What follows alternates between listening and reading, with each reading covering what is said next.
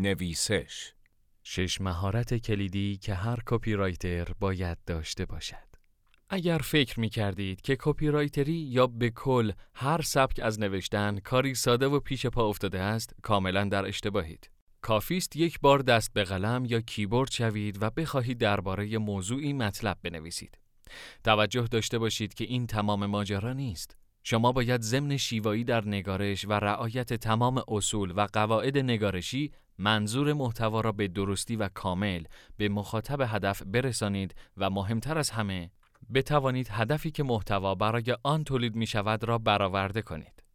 یک ادبیات نوشتن پیش از هر چیزی به کلمه نیاز دارد. هر چقدر واژگان بیشتری را بدانید در بیان و انتقال معنا دستتان بازتر است و طبعا محتوای بهتری را به مخاطب عرضه می کنید. مهمترین و شاید تنها راه ارتقاء توانایی در این حوزه خواندن است. از رمان و قصه گرفته تا مقاله و روزنامه هر منبعی که بتواند خوراک محتوایی شما را تأمین کند. اما به شرط برخورداری از کیفیت حداقلی می تواند کارساز باشد. هرچند پیشنهاد ما مطالعه کتب فاخر و نویسندگان صاحب نام است. دو روانشناسی یکی از مهارت‌هایی که روانشناسان در طول دوره آموزشی خود فرا می‌گیرند، شناخت مخاطب است. یک کپی رایتر نیز باید بتواند تا حدود زیادی طیف‌های مختلف را شناخته و نوشته خود را با توجه به ویژگی‌های آنها همسو کند. 3. بازاریابی همانطور که در مطلب کپی رایتر و نویسنده محتوا چه تفاوتی با هم دارد توضیح داده شد وجه تمایز یک کپی رایتر با نویسنده محتوا آشنایی او نسبت به مباحث مختلف بازاریابی و بازاریابی محتواست به عنوان یک کپی رایتر کارکشته باید با اصول کلی علم بازاریابی آشنا باشید و بتوانید محتوایی در مسیر اهداف بازاریابی و تبلیغاتی بنویسید. چهار تحقیق و بررسی اگر فکر کرده اید که کپی رایترها همیشه محتوای حول درخواست های مشخص تولید می کنند، سخت در اشتباهید. شما باید به ابزارهای جستجو نظیر موتورهای جستجو احاطه کافی داشته باشید. منابع محتوایی مختلف را بشناسید و در کانالهای مختلف کنکاش کنید.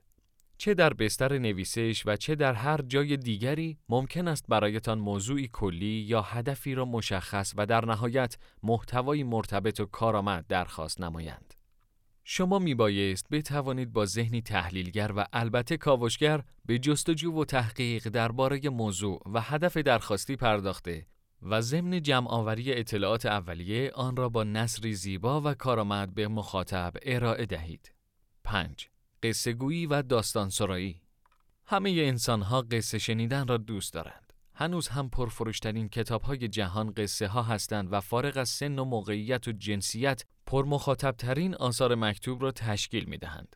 کپی رایترهای کاربلد می توانند درباره هر موضوعی قصه سرایی کنند و محتوایی جذاب همراه با تعلیق خلق کنند.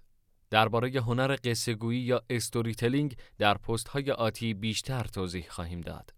6. زبان انگلیسی آشنایی با زبان انگلیسی به معنای آن است که چیزی وجود ندارد که نتوانید آن را بفهمید.